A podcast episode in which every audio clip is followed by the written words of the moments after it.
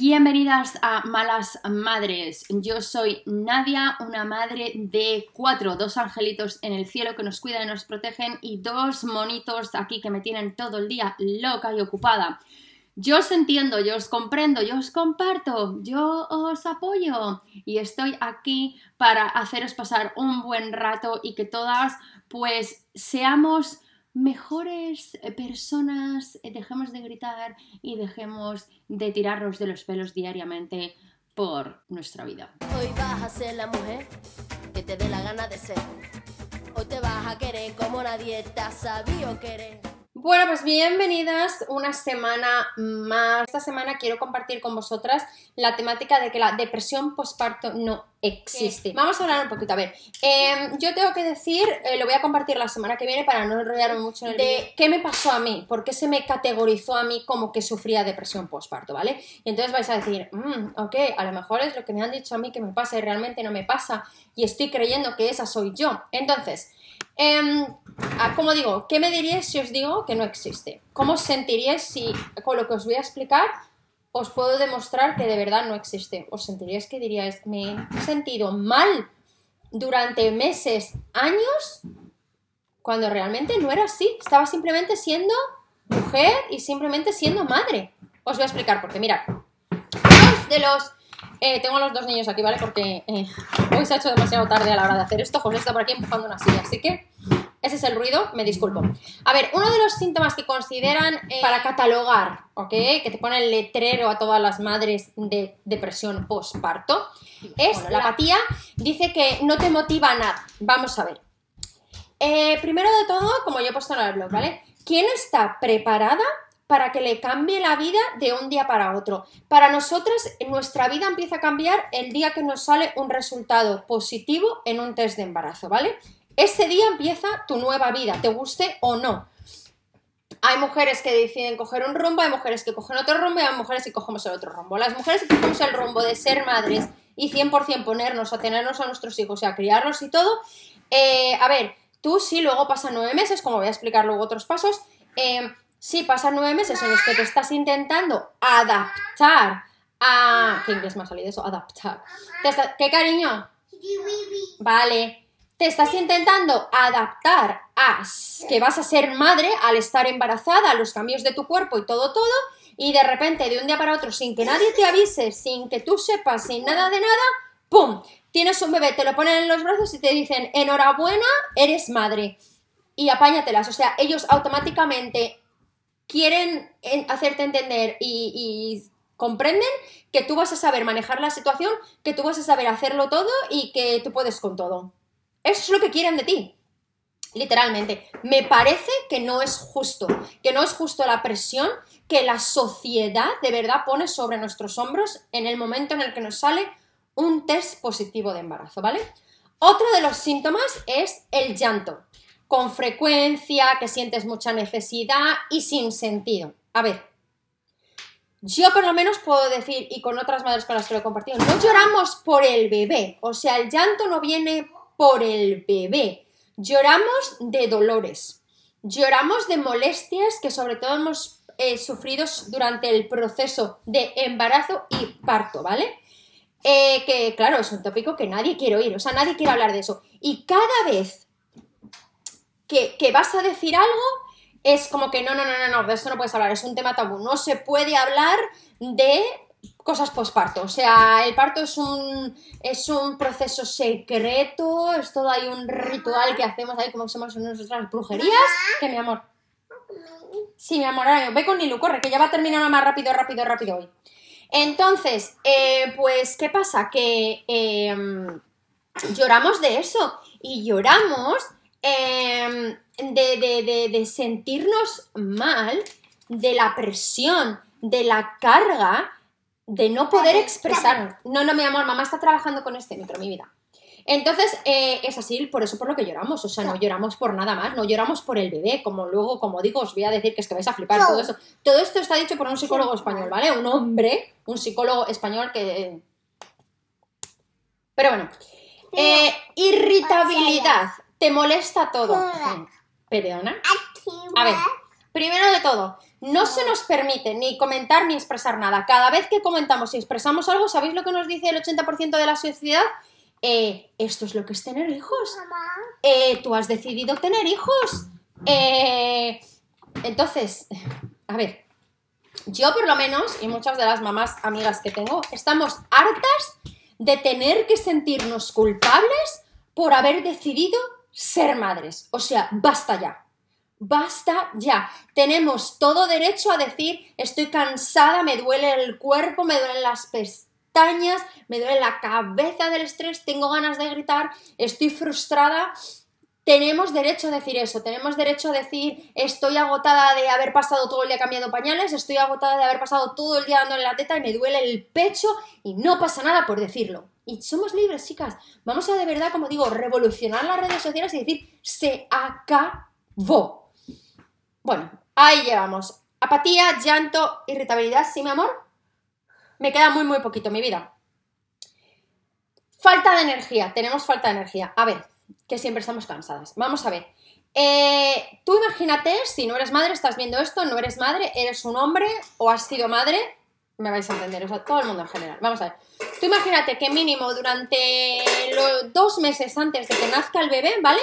Te tiras pues yendo al baño constantemente, encontrándote que tienes frío o calor, te encuentras incómoda, no haces nada más que cambiar de postura, todo eso te estás despertando durante la noche, o sea, estás durmiendo mal durante la noche, ¿vale?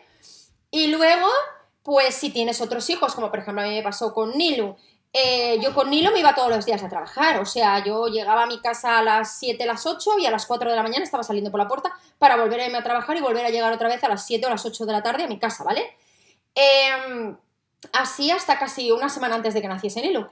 Y luego con José, pues imaginaros, tenía que cuidar de Nilo mientras que estaba embarazada de José, y lo que digo, y de repente pues de un día para otro tú no sabes cuándo te va a pasar, a no ser que lo tengas súper mega ultra programado, ¿vale? Pero de normal, tú no sabes cuándo, catapum, chimpum, no te da tiempo, nadie te viene y te dice, oye, descansa mucho que en una semana vas a tener el bebé, nadie te dice eso, ¿verdad? Y de repente te metes con que tienes un bebé recién nacido, si es el primero, igualmente, pásate las horas por las noches despierta, para darle a amamantar, durante el día tienes que seguir cuidando de tu casa, tienes que seguir cuidando de ti, tienes que seguir cuidando de ese bebé, si tienes más familia a cargo o más niños, más que tienes que hacer, o sea, no hay momento de descansar. Eso de que dices, no, duerme cuando puedas, pues yo en mi caso era, no puedo dormir nunca, porque es que duermo cada 2 horas por las noches y me tengo que levantar, y para cuando me quiero volver a relajar y volver a quedar dormida, hola, ¿qué tal? Despiértate de nuevo porque tienes que volver a amamantar al bebé, ¿vale? O sea, lo de la falta de energía, o sea, ¿qué queréis?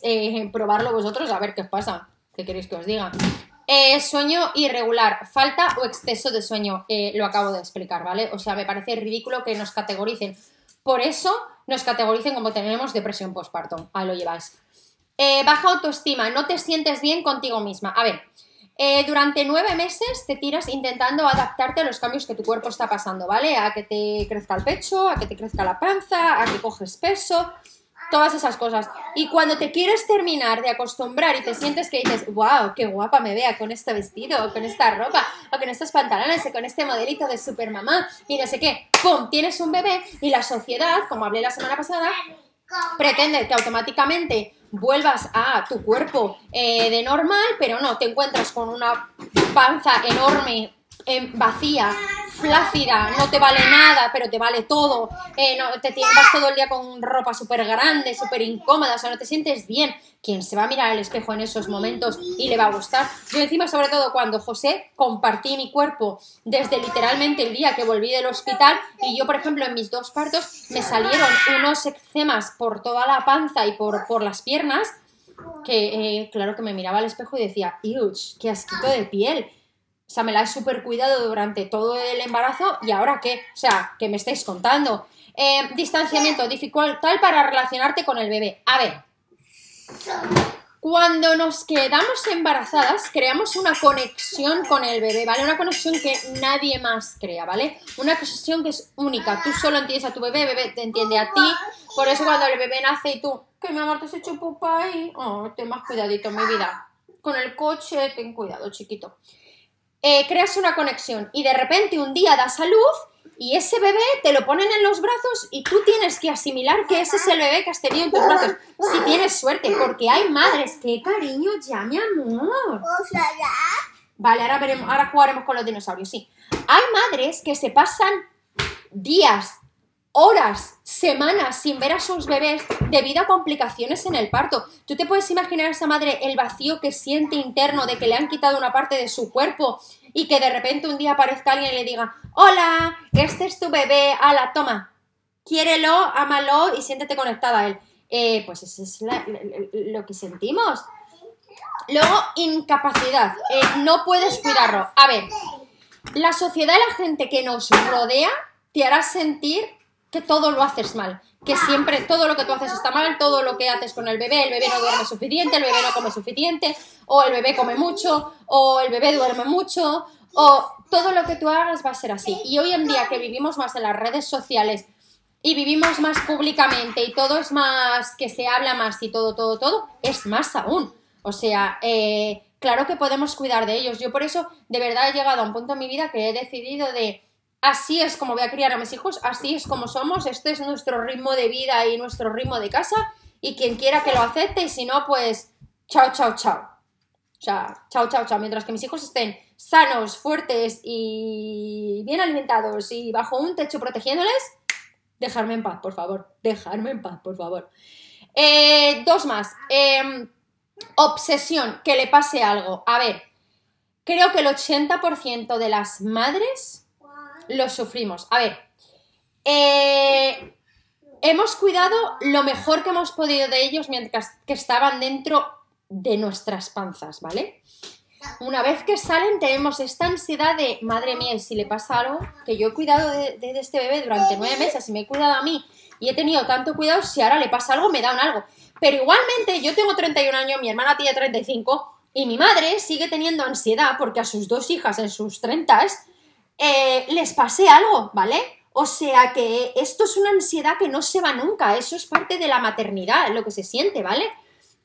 No es de decir: oh, es que es solo porque ha nacido el bebé. No, sí, es verdad que te da más ansiedad cuando son más pequeñitos y cuando vas creciendo. Pues cuando ellos van creciendo te vas relajando un poquito más, pero esa ansiedad no se nos va a ir de por vida. Y yo creo que nos moriremos con ansiedad de decir: madre mía, y yo ahora me muero y dejo a mis hijos solos. Por favor, que no les pase nada nunca hasta el día que me vuelva a reencontrar con ellos.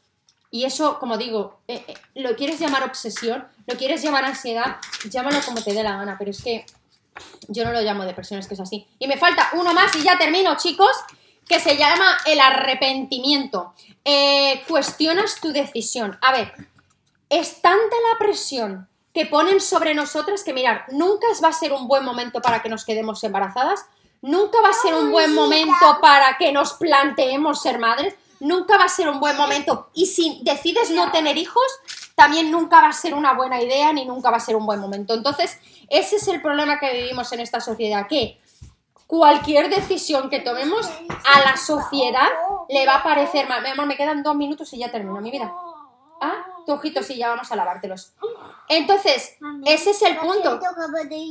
Sí, vamos a hablar de todo lo que tú quieras. Entonces, ese es el punto. Yo no me arrepiento de haber tenido a mis hijos, pero hay momentos que digo: a lo mejor debería haberlos tenido más joven, a lo mejor me debería haber esperado más años, a lo mejor debería haberlos tenido en mi país, no en un país en extranjero.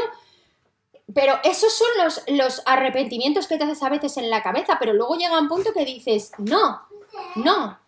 Mis hijos son lo mejor que me ha podido pasar y me han pasado cuando me deberían de pasar y son perfectos y han venido en el momento correcto. O sea, dejar esas vocecitas que vienen, decirles bye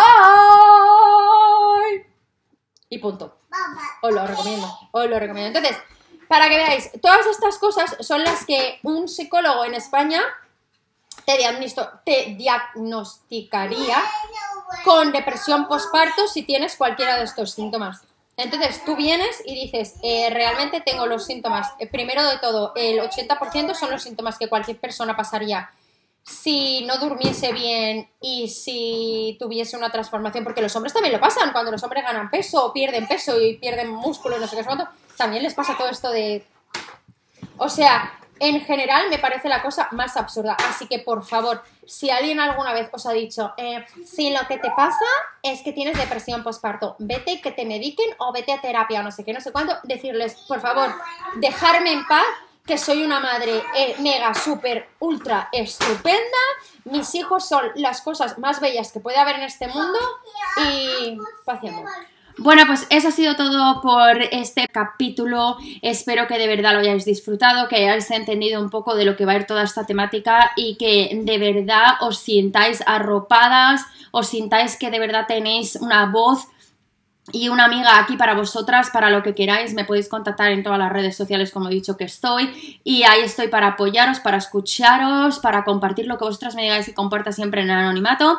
Y yo os veo en el próximo capítulo. ¡Chao!